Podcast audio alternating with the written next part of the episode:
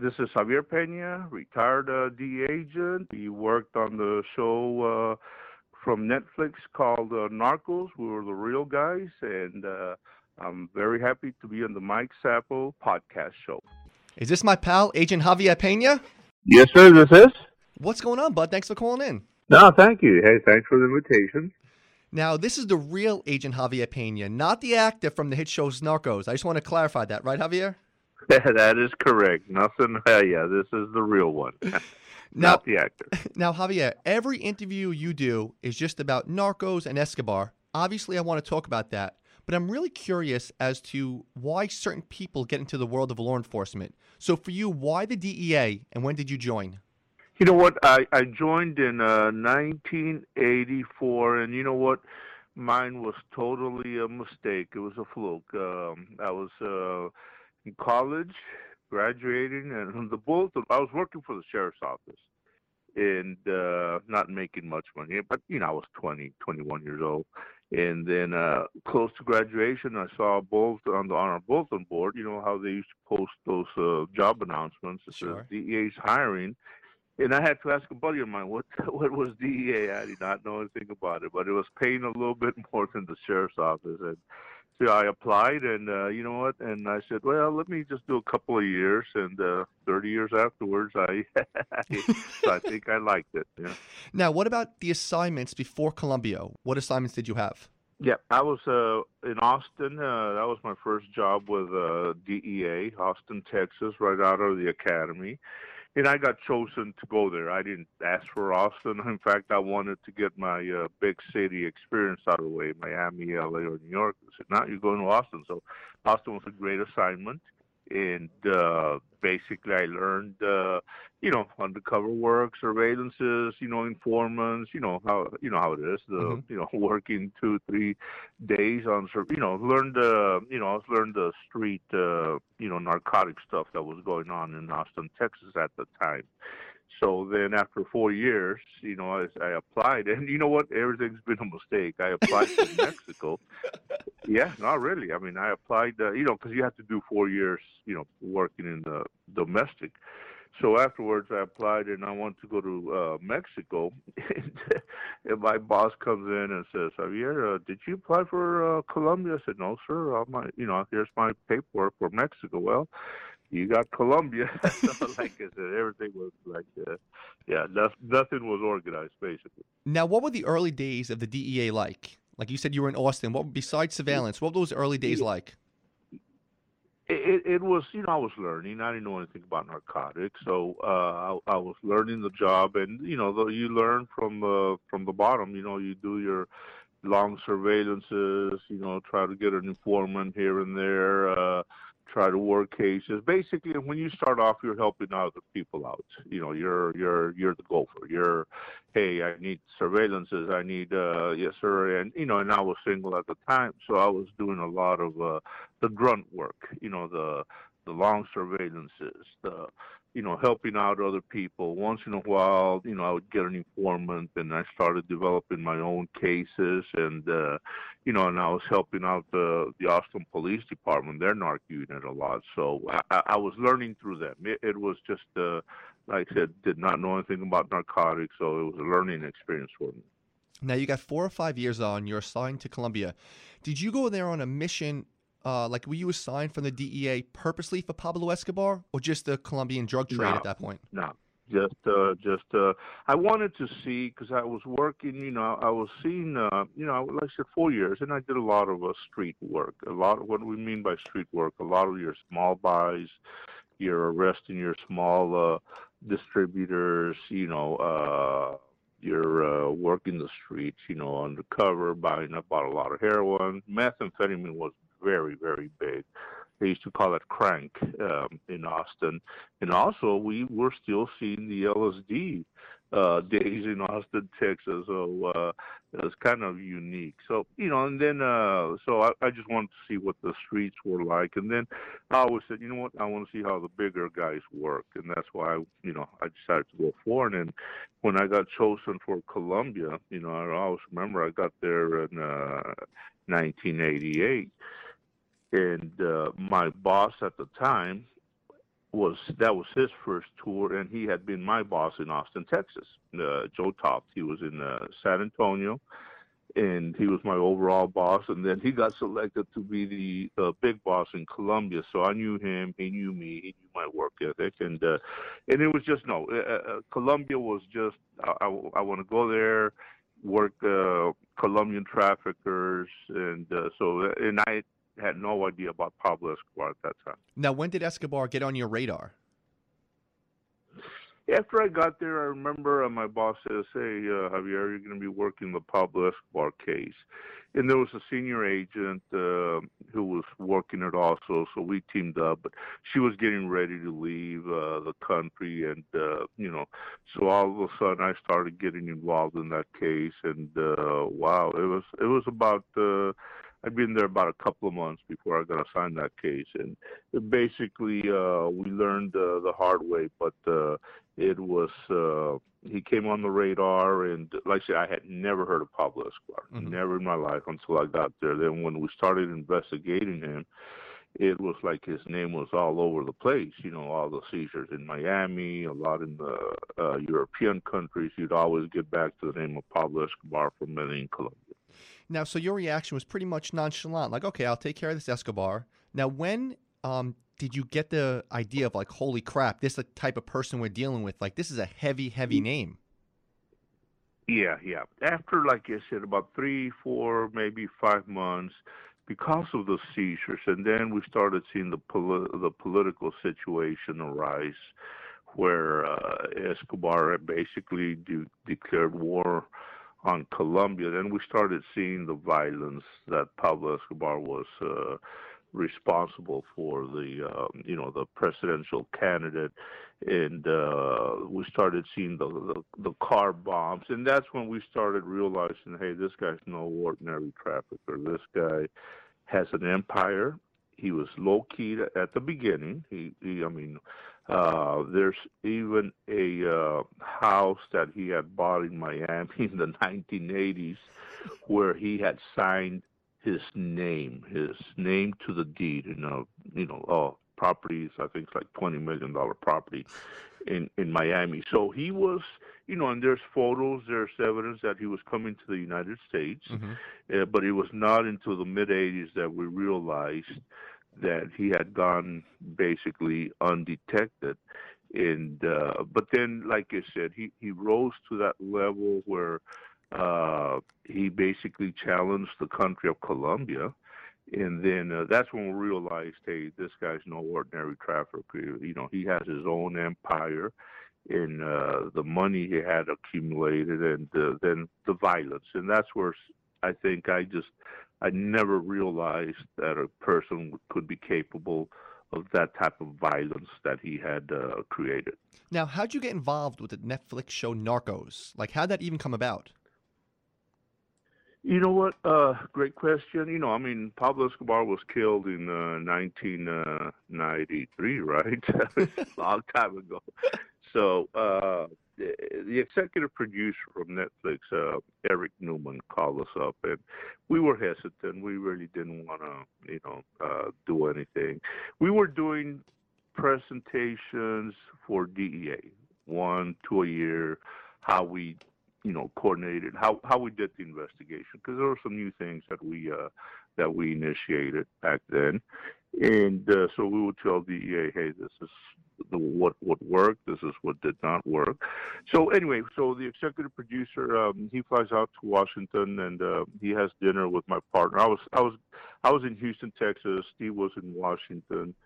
Steve was closer to retiring than I was, and uh, so Steve met with him, and uh, we really didn't want to do it and we we turned him down and he basically says guys what what what, what what's the problem and, and you know what and it, it was the problem was we told him we do not want to we're not in here to glamorize Pablo Escobar mm-hmm. so uh, that was our main condition with Netflix is that you did not glamorize Pablo Escobar because he never should, you know, because there's a lot of people that glamorize him. There's a lot of people think he's that Robin Hood uh, persona, which uh, we dispel. And uh, so and you know what eric newman nice guy. We liked him. We liked the writers. And uh we told them we're going to tell you the real story. And that's what they wanted. They wanted the real story. We tell them the real story and then they did whatever and they did whatever they wanted to do. So exactly what so contribution that, that's how it so, came about. so javier what contributions did you guys did you and murphy make to the show? Just tell them the whole story the, yeah, the whole the truth. I mean, we we sat with them for about a week, and we told them, hey, because I mean, you know, it's something that we lived, and uh, it's something that we uh, that we were there. We were the guys who were assigned to the search block with the Medellin cops, and uh, you know, and and also before we get you know any more, I mean, we we always tell everybody, the audiences, the real heroes in all of this were the Colombian National Police, not us. They were the heroes. We were there. We assisted them. We helped them. So we knew everything that was going on. I mean, the, the history. I mean, I I studied Escobar. Like I said, I was there in '88 so I knew all of the, you know, the sicarios, uh, like I said, the bombing, why he started the war. Uh, so we told them all of that. And you know what? Uh, uh, I, I don't know if I'm getting ahead of myself, but you know, Netflix did a good, good story. I, and then, like I told people, there's a lot of Hollywood in there. Mhm. However, the uh, the timeline is is accurate in, in the show. And, uh, and one of the things the, the show did not portray accurately was it was more dangerous in real life than it was portrayed in the show. It was more more violent. Wh- wh- Which Javier, that's crazy to think of it because I think you used the word narco terrorist. He was a flat out terrorist, and Yeah. I've been down to Colombia on vacation, and it's so hard to imagine the bombings and the killings, and then hearing you say it was worse than what the show portrayed. That's mind boggling. Right, it it is, and you know we we call Pablo Escobar, uh, you know we labeled him the inventor of narco terrorism because first time I think in history that you know narcotic trade that we started seeing car bombs, you know, uh, ten to fifteen car bombs on on a daily basis. We started seeing the assassinations of police officers, bounties on police officers, something we never had heard of. There's bounties on a on a cop, you know, uh, you know, sicarios I remember, you know, I mean, uh, when I debriefed a couple of them, they were telling us that, you know what, they, they would get paid money. You know, at the end of the day, hey, I killed two or three cops, I get so much money. uh, You know, they pay me. So it, it, it was that, that. I mean, who who who thinks of that? And then, like you said, the car bombs and the assassinations of political figures. Who kills the next president of Colombia? Luis Carlos Galan. That one and I think that's what really uh, broke the camel's back when they killed the next president. I mean, he was winning; he was going to be the next president, and while he's out on campaigning, and Pablo Escobar hated him because you know the next president was a guy named Luis Carlos Galan, and he was for extradition, and that's one thing that Pablo Escobar hated was extradition. So he had the next president of Colombia killed. So yes, it was an eye opener. It, it was barbaric uh, type of a world. Uh, you know, you see the innocent people. You saw the commercial. We saw a bomb on a commercial airline played by Pablo Escobar. So yeah, it, it, it was. It's it's terrorism and like I said, we weren't used to it. We never realized what was going on, and it, it was how, how you fight a person who is committing all this type of terrorism. It, it's So sickening. it was it was it was new new for us. Were you happy generally then with the way the show came out? Yeah, yeah, of course. I mean, you know, there's, uh, you know, no one's going to watch it. if There's no, you know, show business. You know, on the show, there's there's a lot of Hollywood, and uh, you know, look if you look at my character, and uh, you know, and I'll tell you, a lot of people think, uh, you know, the first question was, Pena, why were you dirty? I tell them, you know what, if I was dirty, I'd be getting out of prison right about now. So, Yeah, after Uh, 30 years, you'd be getting out just about now. yeah, yeah, I know. And I tell those guys, that's, you know, there's a lot of show business. You know, my character's portrayed, I think, uh, you know, a little bit of a womanizer. oh, no, uh, Javier, Javier, that was my next question. I said, you're portrayed as a, obviously a hard worker, but also a ladies' man and a Yeah. partier. Were you that smooth back in the day with the women of Colombia? You, you know what? I, I tell people I, I wish that would all have been true, man. I wish it would have happened. but uh, but you know what? I was single, you know, and I was a lot slimmer, you know. but anyway, I had girlfriends, but they weren't informed ones. They weren't far. They weren't, you know. They, uh, I was a hard worker, and you know, when I was off, I I did party. You know, I like to, you know, go out, socialize, and uh, so um, you know, I I did have a good time, but not the way you know the show portrays it. But I tell people if you like it and you believe in it, then it is true. So now, obviously, I know about law enforcement. The show was made for TV, like you said, so there was nonstop excitement and action. But what was the downtime like for you, Murphy, and the DEA down in Colombia when you weren't chasing Escobar? Because that was like the end of it. The focus was Escobar. What was the downtime like there? Yeah, the, the, the downtime. I mean, basically, uh, I mean, we were the, the, the problem is we were living with with the police. We called it was a, called the search block, It was an old police base, and uh, it, we had a certain group of cops working uh, with us, and they were handpicked. At the beginning, we had a lot of corruption because we, you know, we didn't know. We we had some cops who were on Escobar's payroll, which made it a little bit more uh, difficult. Uh, and a lot of people don't know, but even Escobar, I mean, how would he think? You know how one of them, I, I could never believe, he hired a cook who used to cook for us, you know, at the base. Mm-hmm. And, you know, she, you know, I mean, about three months, she was great, you know, the head cook. And all of a sudden, one night, everybody started getting sick. It turned out she was working for Escobar and she tried to poison us. Come on, really? I mean, she got, yeah. I mean, who thinks of stuff like that? Everybody got sick, nobody died, but you know the intent was to poison everybody, uh, the police. I mean, wow, that that just shows. I mean, like I said, that creativity, that bad creativity Escobar had. Yeah. So, uh, but anyway, like I said, the, the downtime uh, we'd go back to Bogota because we lived with a cop. Steve was married, uh, so he had his wife. I was single. You know, we'd go there, get our reports done, and and get right back to uh, Medellin. I remember once in a while we would try, you know, on our weekends. Hey guys, I I got to go recharge. Uh, you know, and the same thing. Embassy, I mean, embassy life in a foreign country. You know, we'd all get together, the U.S. people, you know, barbecue, you know, have dinners, parties. Uh, but then we'd have to go right back uh, to uh, Medellin, and uh, you know, I mean, I spent a couple of Christmases in Medellin at the search block uh, because we didn't, you know, we couldn't leave. So uh, d- downtime was just hey, catching up on paper paperwork, and you know how that is. And then, uh, but getting back uh, to Medellin because everything was there was a lot of stuff going on, and obviously, you know, Escobar uh, surrendered in '91, and the escape, and that's when it really uh, got uh, got more serious. After he escaped, is when we really uh, started just living in Medellin with our counterparts. How frustrating was that? The arrest, he builds the cathedral. So you kind of think, okay, this chapter of the Escobar Narcos run is closed. And then he escapes. And then for another year or two, he's out on the right. run. How frustrating was that for you guys? Because yeah, the violence, Javier, that, was getting was, worse and worse. Right. Yeah. And, and, let me just touch on, on the surrender. I mean, that was, wow. That was, I'll never forget that, one of our worst days because of all the people he killed. Innocent, people for being at the wrong place at the wrong time. All uh, I had a lot of police officer friends of mine that were killed.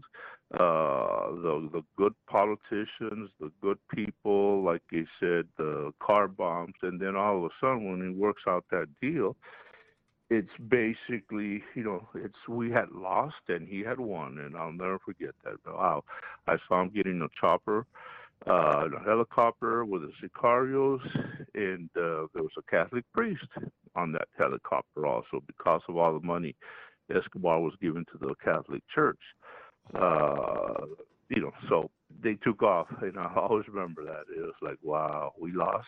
You know, all those killings for nothing. And we knew he he had built his own prison. We knew it wasn't going to be a real prison, and I think that was proven after his escape. So it was a feeling of, you know what, uh, that's hey, we we lost basically, just chalk it up to. But you know, so when he escaped from the prison, wow, that was that was one of the happiest, another happy day in my life because we had a had another chance at getting him, and this time we knew we couldn't fail. Uh, and I think uh, after he's escaped, and after we find out the prison, which was no prison, it was a country club setting, you know, the, the parties he was doing, the wow, I mean, there's a lot of stuff that happened at that prison. You know, the like I said, the sex parties, women were. I always remember with letters writing him, "Hey, look at my daughter. Here's a picture of her. Please, I want her to visit you." I mean, it was just sick. You know, you know, he was just idolized by a lot of crazy people. But you know, and then uh, like I said, uh, the prison was just a facade. It was just a country club setting, and uh, you know, then we find out he had built, we call them chalets, on the side of the mountain behind. I mean, they were camouflaged. He had apartments, little houses on the side of the prison. With and you know what? He had the biggest TVs, and at that time, you know, I mean, uh, the biggest refrigerators. My question is, how did he get all this stuff up to the side of the mountain? You know, uh, without anybody knowing. You know, so and also there was a you know, part of the surrender was nobody could come and visit him or could get close to the prison. So we did not really know what was going on until the escape, and we realized this is a facade.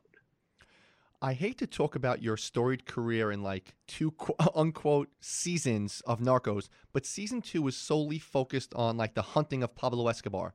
Tell me about the last days of Escobar. Right. And now, Javier, I know you weren't there physically, but take me through that last day right. or two of Escobar. Yeah the, last day of Pablo Escobar was really, like you said, it was a great job by the Colombian National Police. Uh, there's a lieutenant. His name is uh, Hugo Martinez. His dad, Colonel Hugo Martinez, was the boss of the search block. The lieutenant was his son. I mean, and yeah, he was he was always tech type of a guy. You know, uh, practicing on on the electronic surveillance, practicing. They would go out and do practice runs, and he was getting he was getting good. So, and it was rudimentary type of equipment because uh, we didn't have the phones. It was radio telephones.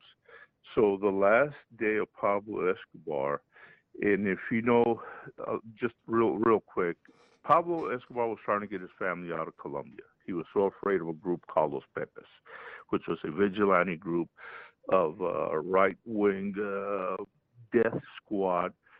They were made up of uh, of criminals.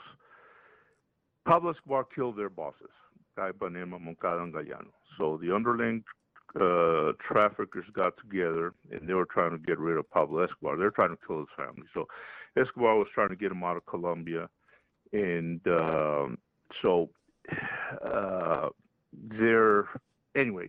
They go to a certain country, they're turned back in that last day. That it's it's electronic uh, uh, surveillance, and it's the Colombian National Police who actually, you know, pinpointed him, and you know, they located him, and we know the history. You know, Pablo Escobar lost that day.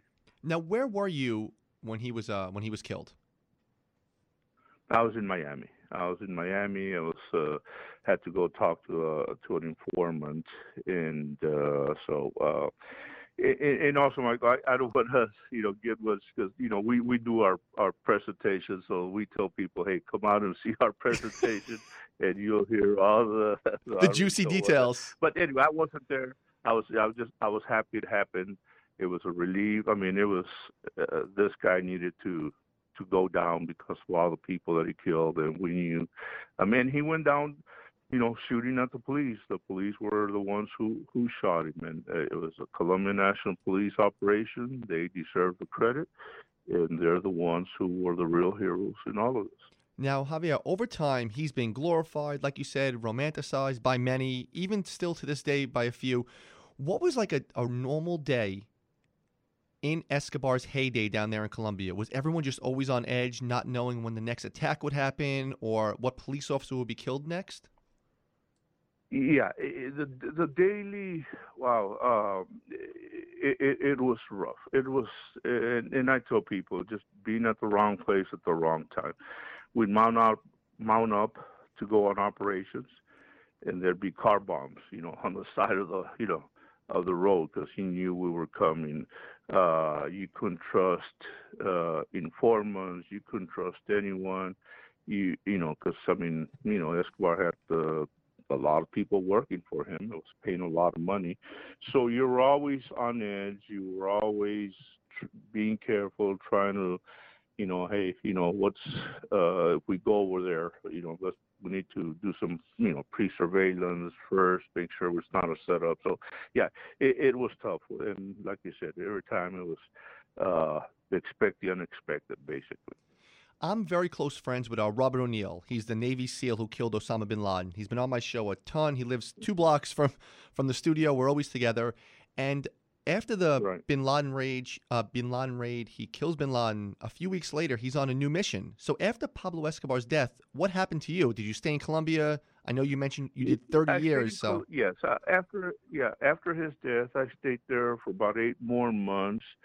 Then I got transferred and uh, ended up in uh, Puerto Rico, and I got promoted to a, a group supervisor, which is like a sergeant in a police group. So I had the task force in uh, in Puerto Rico, and you know what? I tell people that was just as dangerous as Colombia. in Puerto Rico, we were dealing with all the uh, you know crooks, turf war you know, they would shoot, you know, at the caseríos, the public housing. I mean, it was something that was. Uh, so anyway, I did about three years there. Then I I went up to Washington, and uh, uh, so uh, then you know what, I, I had a great career.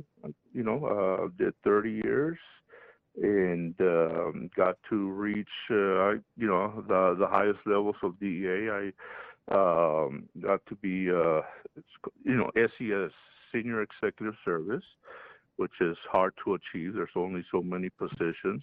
You know, the, the next position is appointed by the president. So I, I, I reached the highest levels of DEA. I was the senior, the special agent in charge in San Francisco, in uh, Puerto Rico, and in, when I was in Puerto Rico, we covered the Caribbean. You know, so all the island countries. And then I retired out of Houston. So I had a great career, no complaints, and like I said, Netflix came up.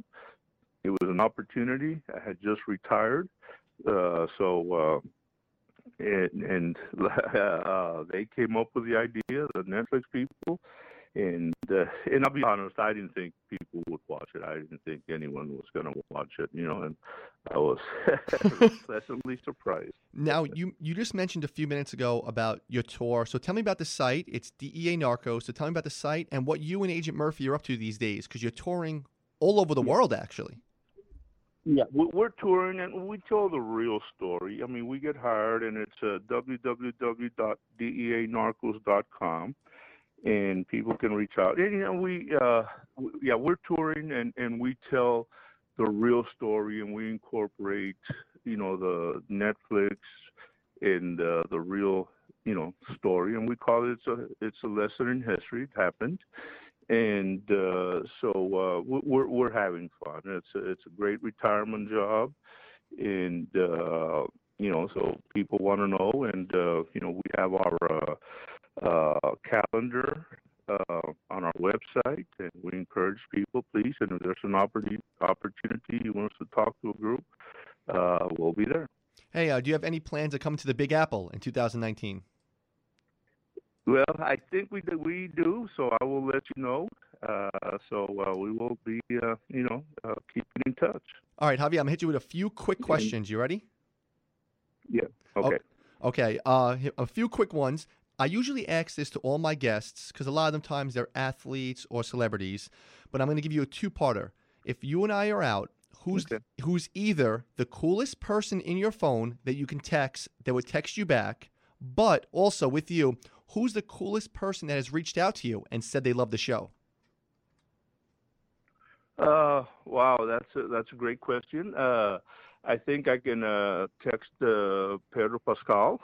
he, you know, he was just a, a great guy, and just a down to earth. And I see him in a lot of movies, and uh, there's uh, it, there's been a couple of people who we never realized that uh, uh, love uh, the show.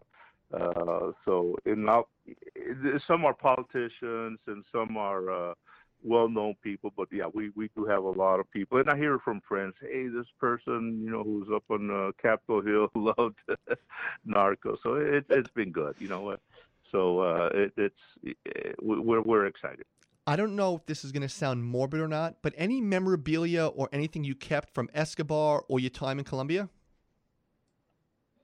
Yeah, yeah. I mean, obviously, we have a lot of our, uh, you know, and when we do our presentation, we got photos that that have never been seen, so we put them in our presentation. And uh, yep, I I kept a couple of, uh, you know, some of his wanted posters, you know, stuff like that. So have you been back to Colombia since you left there as a member of the DEA? Yes, yes, I have, and yes, I have, and it's a great country, and we encourage people to go visit. It's safe. Uh, the police in Colombia is a model police where other countries are looking at them, and it's just a big. Uh, I think uh, there's a lot of tourism mm-hmm. going back to Colombia, and we encourage people. It's not like it was back then. It's very safe. It's beautiful. The Colombians are great people and again, the, the heroes in all of this were the Colombia National Police Search Squad, Colonel Martinez and his guys. Did Pablo Escobar ever know your name or Agent Murphy's name? Yes, yes, he did. Yes, he did, and uh, so we, we get into that in when we do our presentation. Yeah, but he, he knew our names. And the last thing, partners in law enforcement, it's like a marriage. It can be really difficult. I know you and Murphy are touring together now. You guys still close and have like you stayed close the whole time? Yeah, no. After we, we he left, he went somewhere else, and we never crossed paths. I mean, but we talked, we mm-hmm. saw each other, but we never worked together. And now I think you know we see each other more than we, we want to. Every week we're like, oh man, yeah. So, but it's been great. Hey, we we have fun and uh, we encourage people to come out and, and see our show. And this is it. I was uh, with my fiance. She never watched the show, so we actually have two more episodes left of season two. And she asked me Got last it. night. Okay she asked me last night, do you think they really wanted him alive or dead? I don't know if you can want to talk about that, but your, the final question I have for you is: Did you want him alive, captured, or did you just want him finished? We'll say. Yeah, you know what? That's a great question, and deep down, I knew what was going to happen. Mm-hmm. I mean, deep down, I knew, and you know what? I'm, I'm I don't want to sound, but we knew he wasn't going to go down. Hey, I give up because uh, there was no more deals. There was no more surrender. Uh, all I can say is I'm happy with the outcome. I mean, he did kill a lot of innocent people, and uh, it was just uh, you know victory for the world after uh, he was killed. The site is deanarcos.com. Agent Pena, this was an absolute blast. Yes, thank you for your service, and thank you for coming on my show, man. Thank you. I appreciate it. I'll look you up next time I'm there.